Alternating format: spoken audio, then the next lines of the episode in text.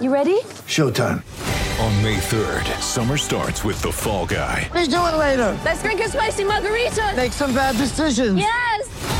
Audiences are falling in love with the most entertaining film of the year. Fall guy. Fall guy. Fall guy. That's what the poster said. See Ryan Gosling and Emily Blunt in the movie critics say exists to make you happy. Trying to make it out? Nope. Because I don't either. It's not what I'm into right now. What are you into? Talking. Yeah. The Fall Guy. Only in theaters May 3rd. Rated PG-13. Well, the Ohio State Buckeyes took care of business in their first road game of 2022. That was entertaining for 10 minutes or so. The Buckeyes beat Michigan State handily on the road. CJ Stroud looked outstanding. He threw six touchdown passes for the third time in his career.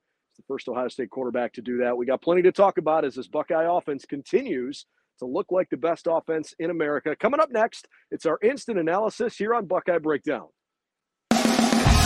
We've got the whole crew together as we cover Ohio State with our instant analysis from Ohio State. There's something that doesn't feel right. Unbelievable effort from him today. Is EJ Liddell going to crack the first team All Big Ten? I think he can be the guy. I'm not trying to start a quarterback controversy. He seems to have the durability. He certainly has the toughness. Is the question on a lot of people's minds here. Welcome to Buckeye Breakdown.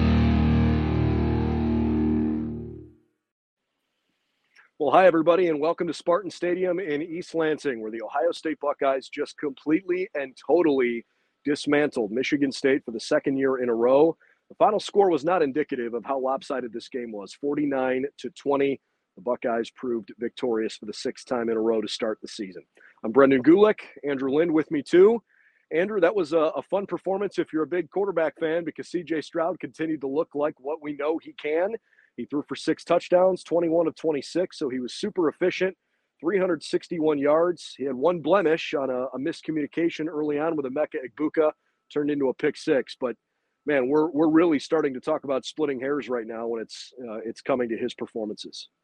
Yeah, and it kind of goes right right hand in hand with what I what I talked about in my column before the game, just kind of what I expected from him today because of Michigan State's you know uh, pass defense, which is one of the worst in the country, really, and yeah, besides you know that that miscommunication that he had with with Emeka, and then um, you know maybe not getting 500 yards like I thought he was going to, but still throwing for six touchdowns. He was you know he's thrown 12 touchdowns and only eight incompletions in, in the last two games against Michigan State. So yeah, I mean you can't really get much more efficient than that.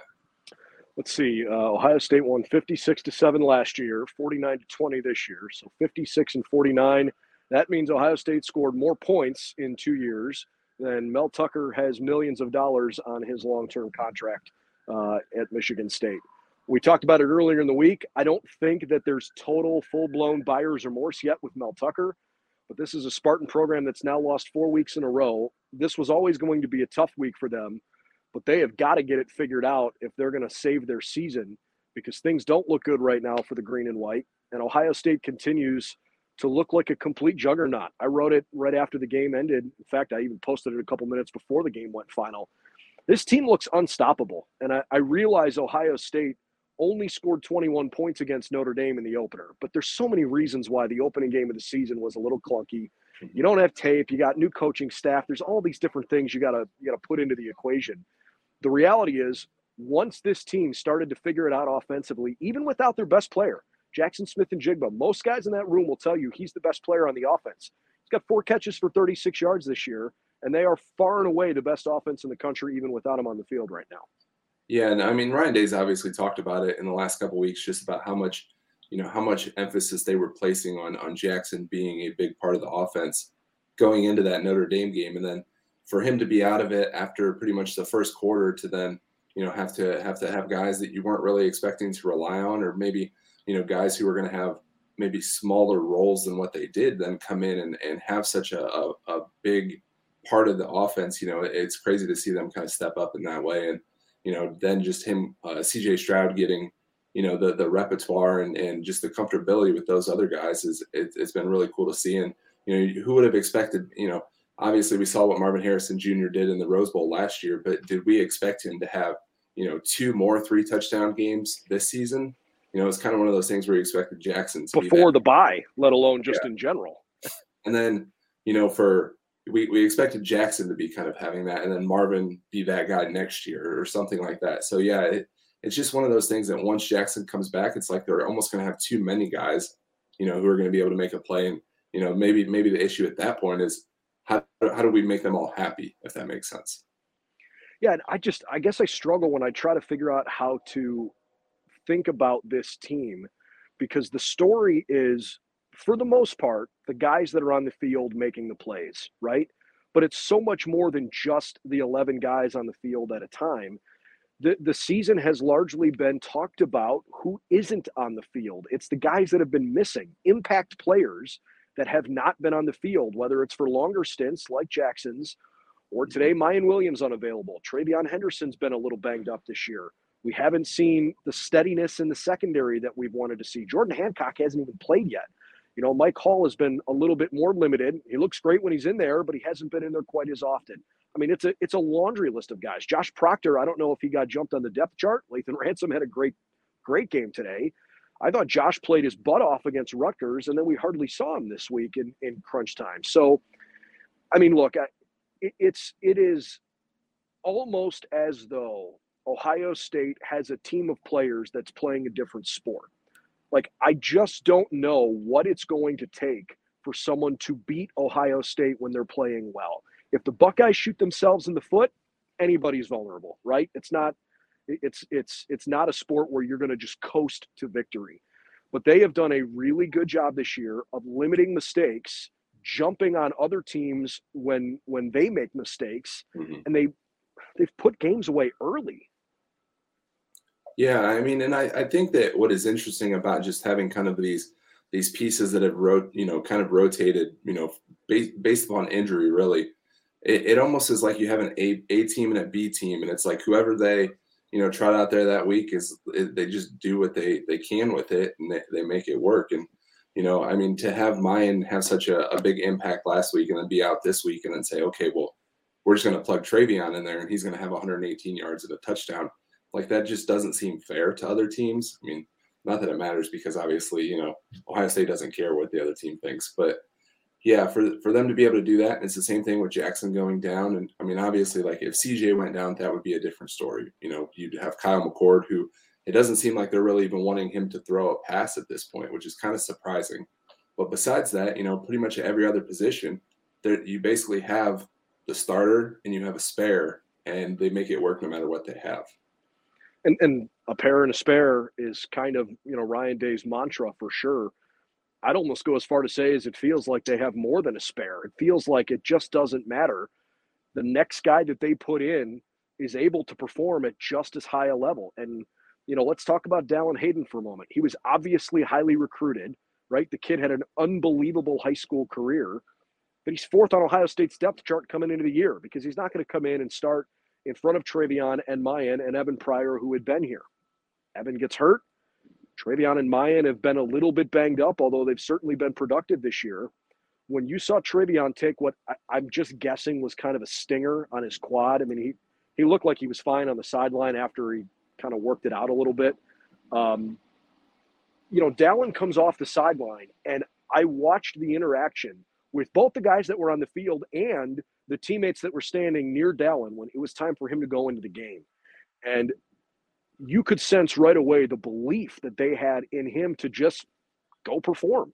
Ryan Day calls a handoff to first play from scrimmage when they're basically inside their five yard line, and they march down the field and they score a touchdown. Mm-hmm. Um, it, it's it's surgical, it's clinical. I mean, it, it it is so hard to figure out a way to stop an offense that doesn't seem to have a weakness. Mm-hmm. I think maybe that's the most fair way to say it.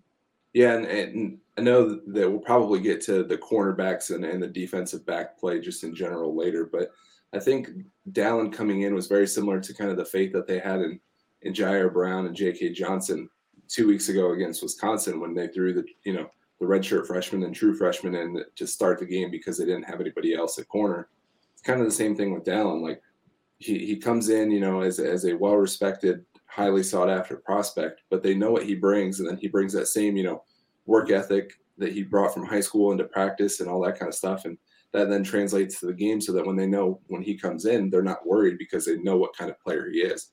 And I think we'd be remiss if we didn't talk about Xavier Johnson too, because he, here's somebody who really does everything and anything for this team. And then for them to put him in and, and he he break off an eight, you know, an eight yard carry on, on after he's been playing wide receiver for two years, you know, it just kind of talks about just how ready those players are to to make an impact, and then just the the faith that they have in them to do so. Readiness and and unselfishness. Just put me on the field, coach. I'll figure it out. Um, it's a special team, and and I know we've talked about that a lot this year, but every single week they continue to prove that this this is a group that people around the country are looking at and saying that's the team to beat. Mm-hmm. Um, I, I, feel like we need to give appropriate attention to what CJ Stroud and Marvin Harrison in particular did today. Mm-hmm. CJ Stroud throws six touchdown passes and five incompletions. Marvin Harrison finishes the day with seven catches. He was targeted nine times, 131 yards and three scores. Emeka Egbuka caught five of the six balls that were thrown his way, 143 yards and a touchdown, but um, admittedly, one of those was certainly a long play in the, the 69 yarder. When CJ Stroud has time to make a throw, it feels like 98% of the time he puts the ball in exactly the right spot. There are a couple of throws here and there that aren't perfect, but for the vast, vast majority of the time, he's putting the ball right where it needs to be caught, including when Marvin Harrison made I mean, just the next in line in his ridiculous highlight reel of catches that by itself could be one of the best catches you've ever seen. Well, and I thought that was kind of interesting, you know, just watching from home and kind of seeing everybody's reaction to it. It's just, you know, it was, it was, was the throw better or was the catch better? And I don't think that there was a real consensus there, but I think I would lean more toward the the throw just because in that situation, CJ was actually under pressure, and I don't think that he you know, put a full step into it either, or like put his his entire, you know, throw through and then still dropped it in in that bucket and that that you know, there I, I don't know that there's another quarterback in college football who can make that throw. Uh, probably not. He is one of one. Um, and then I think uh, it's notable. Go ahead. Sorry. And then obviously with Marvin, you know, he, he's basically outdoing himself. You know, the first catch that he had, the 19 yard reception was he was he was being interfered with. You know, had a guy in his face over his shoulder. Second one, there's four defenders around him, and he runs up past all, all four of them. And then the third one, you know, that one was absurd. I don't know that he necessarily had to jump because he ended up catching it clear down by his feet. Caught it off his shoe. I mean, he, he looked like he was going to try to catch it in his cleats for, for a moment. But yeah, I mean, it's just one of those things that he just makes that that acrobatic catch and you know it just talks to the line of you know these athletic, super freaky receivers that they have. It's only a kick, a jump, a block. It's only a serve. It's only a tackle, a run. It's only for the fans. After all, it's only pressure. You got this. Adidas.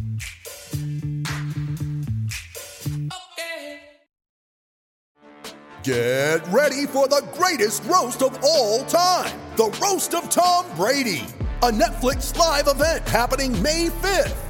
Hosted by Kevin Hart, the seven time world champion gets his cleats held to the fire by famous friends and frenemies on an unforgettable night where everything is fair game. Tune in on May 5th at 5 p.m. Pacific time for the Roast of Tom Brady, live only on Netflix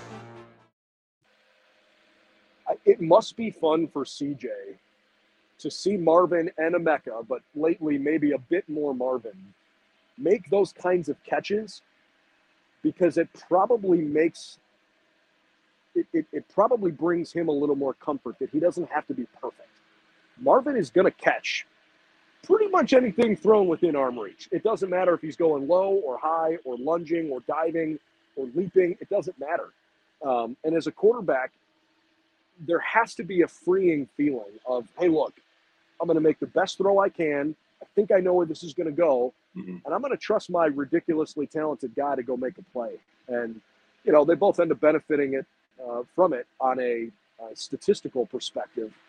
Um, but I, I have to think that it's probably a bit of a pressure relief for CJ to know that I can just let it go and he'll get it.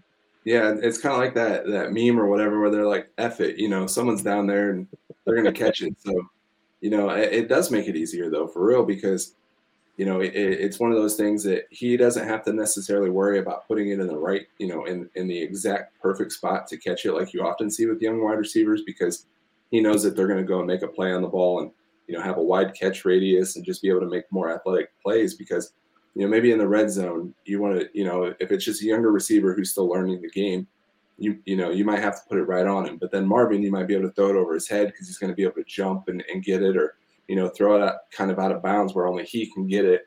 And it's just one of those things that you just, you know, there's a lot of faith in having somebody who can do that kind of that kind of stuff, and it makes your job a lot easier too. No doubt about it. If you're listening after the fact, I hope the uh, audio on my end is still pretty clean. There are some uh, construction vehicles that are doing some uh, field maintenance. In fact, at the moment, I think they might just be cutting the grass, but they had uh, they've got a couple other vehicles down there, so hopefully you guys can still hear me okay uh, from East Lansing. Um, all right, let's talk about the defense for a moment. You know, I think it's going to be overplayed that the final stats would reflect maybe a slightly more average performance. When Ohio State's ones were out there defensively through three quarters, they gave up 105 yards of offense and negative eight rushing yards. And I think the sack adjusted number was something like 21. So it's it's not as though the defense had some poor day because they only won by four touchdowns. Um, I actually thought Payton Thorne played a pretty decent game. He just was running for his life all day. Yeah, and, and I got to stress again, only four touchdowns. So, you know, that's that's pretty good in itself, considering that you know you might look at this game on the schedule at the beginning of the year and say, hey, that might be one of the tougher games, just because Michigan State's always kind of, you know, given Ohio State in the last 11 years. I mean, the last 11 years, they have three wins over Ohio State, which is more than any other team in the Big Ten. So it's not like this was necessarily a game that, you know, that they should have just expected to go and walk through. But yeah, I think more more importantly, stat wise, if you take out, you know, it, it, before the before the second team came in, I mean, they only gave up six points because of the missed extra point, and obviously CJ had the the pick six. So defensively, they only gave up six points um, before the starters came out. So yeah, I mean, for for them to be able to do that against you know Thorne, who was obviously playing well, and you know um, I know Reed had some nice plays early on, and, and you know it kind of looked like he might give them a, a, little bit of a hard time, but then they kind of keyed in on him and and, and really just shut them down from that standpoint. This just this was not a close game. I mean, even with the backup defenders that were in late in the game and may skew the stats a little bit. Michigan State had 20 carries for seven net rushing yards. Single digit rushing yards is ridiculous. Mm-hmm. Um, you know, they, they never really mounted much of a threat. And on top of that, the thing I was frankly most impressed with the whole game was the debilitating feeling that Ohio State gave Michigan State every time the Spartans pinned them back deep. Ohio State had three scoring drives in this game of 91 yards or longer. We talked about it going into the week. Michigan State's punting unit is very good, not just their punter, but their coverage unit. And they pinned the Buckeyes deep several times, and it didn't matter. They couldn't stop them. Um, I think Ohio State's offense gets a lot of credit for that, but I, I actually, I also credit Ryan Day's play calling today. I thought he called one of his better games in recent memory. He, it, it felt as though Michigan State's eyes defensively were always looking in a direction that the Buckeyes wanted them to be looking, mm-hmm. and then they went a different way. And CJ gets credit for that for sure. The offensive line gets credit for that for holding the blocks the right way. I thought Stroud was under a little bit of pressure early on. Um, there were a few negative plays on first downs. The Buckeyes were behind the chains a few times, but largely the play calling was fun. It was creative, and and it felt like Ryan Day said, "Look, I got some guys that can go make plays, and a secondary across the way that hasn't had a lot of success lately. Let's see what they got." And the Buckeyes put up an you know an, an epic show.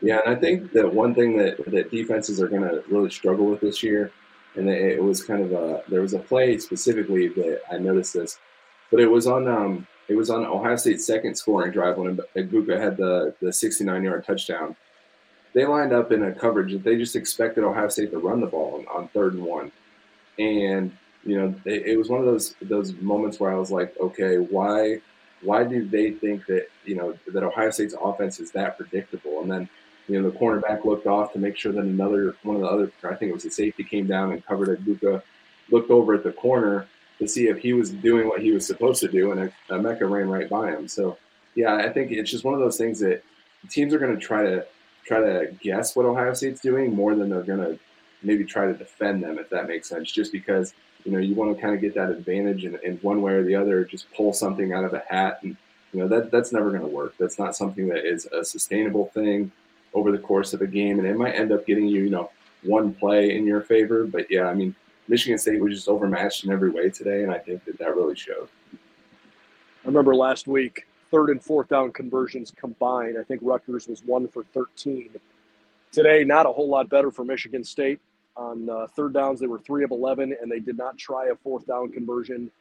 You know, I think just quickly back throughout the course of the year, it's been – the inability for Ohio State's opponent to string together drives basically from week two on.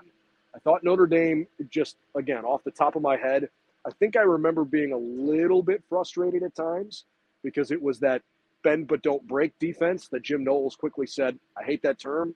I want to be don't bend and don't break. Uh, Notre Dame, I think, extended drives, if I remember correctly, they, they did it well enough. They just didn't score much. But basically, from that point forward, the Buckeye defense has done a good job of keeping plays largely in front of them. They've given up one or two big plays a game. For the most part, it hasn't been costly. They outscore their mistakes by a lot.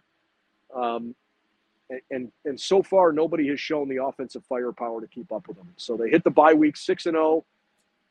I think we're going to try to monitor the health of this team as best we can moving forward. Mm-hmm. Certainly, mm-hmm. the hope is that with I'm hopeful a, a lighter week of practice. The Buckeyes talk about how hard Tuesdays and Wednesdays are. Maybe we could not have a hard Tuesday and Wednesday this week. um, you know, get TreVeyon healthy, get Miyan healthy, get Jackson healthy. And then in two weeks, when Iowa comes to town and, and the Buckeyes feel like they owe Iowa one after what happened a couple years ago, mm-hmm. hopefully we'll see this team full steam ahead. Yeah, and I think just you know th- that that's a really important thing, and and just an off week is to really get you know healed up and and refreshed for that that stretch run because really you come back and you face a, a, physical Iowa team who, you know, they're not great. They don't have the offense that would ever even I don't know be able to keep up with Ohio State in the last three years, three four years, just because of the way Ohio State plays offensively. But um, you know, then then you go on the road to Penn State. That's going to be presumably a, a, top ten matchup, depending on what happens with them playing Michigan next week. And um, yeah, I, I think it's just you want to get healthy for that that physical stretch right there, and then obviously you kind of come off of that and you have Northwestern, Indiana, Maryland, which aren't going to be as physical. But yeah, I think it's just very important to to get rested up, get healthy, and be able to go into those games full strength because you you really don't know what's going to happen. I think it's just important to be to be at full strength. I wrote about it right after the game, and uh, I'll, I'll reiterate, reiterate it again. If you're playing the Buckeyes anytime this season, let alone here uh, coming up soon. Good luck because I have yet to see uh, an opposing defensive coordinator come up with a game plan frustrating enough throw Ohio State rhythm. Pretty darn fun, really impressive, and it's great to see these guys playing uh, at the top of their game. We got lots more planned for you over on BuckeyesNow.com, so head over there and uh, and check out what we've got written covering this game, and then certainly we've got plenty to come here throughout the course of the week. We will talk with Ryan Day on Tuesday. He'll be available to us. But I think for, for media availability the rest of the week, I think that's that's just uh, about it. I think yeah. the Buckeyes are going to try to take as much off as they can this week. I'd say we're going to get um, Day and and we were told three coaches on on Tuesday, um, and then the players obviously we get them typically on Wednesday, but we won't get them this week. So yeah, it'll, it'll just be interesting to kind of have the conversations with them. And you know, I think that one thing that kind of stood out to me today um, is you know I, I think that the secondary at cornerback really you know i know that they've had you know depth issues and and that's not something that they can correct but i think getting jordan hancock back hopefully and you know off, off of this off week will be a very important thing just because you know I, I think that they kind of just need some some extra bodies in there the ability to rotate the ability to have you know guys come out after maybe not being in a position because i know ryan day said today you know that that the guys are there. They're happy that they're there. They're just maybe not making the play on the ball. And I think that, you know, just being able to have another guy in there and, and kind of being able to pull them out and say, well, this is what you did, and, you know, create a little bit more competition will only help them there. I agree. And more reps you get, the better you're going to largely be. It's not like they're not going up against uh, good, you know, good players in practice each week. Um, I I don't think the secondary is an overwhelming concern. I am a little concerned, but I'm not sound the alarm bells. This thing isn't working. We got to get this fixed if we're going to see the Buckeyes win a national title. But I can understand why people are a little frustrated. Um, I don't expect perfection from this team, but they sure have looked pretty darn close to it uh, on a couple of occasions this year. And for much of today, I think that's a fair assumption. Big thanks to Eddie Murata, our producer back home. Thanks for uh, all your help and, uh, and all your work here on the show. For Andrew Lind, I'm Brendan Gulick. We'll see you real soon over on Buckeyes Now. Follow us on our YouTube channel, on our social media channels at Buckeyes Now underscore FN. We're part of the Fan Nation Network and the Sports Illustrated Media Group. Again, I'm Brendan Gulick. We'll see you again real soon. The Buckeyes with a big performance tonight, 49 to 20. They beat Sparty here and they go into the break with a 6 0 record.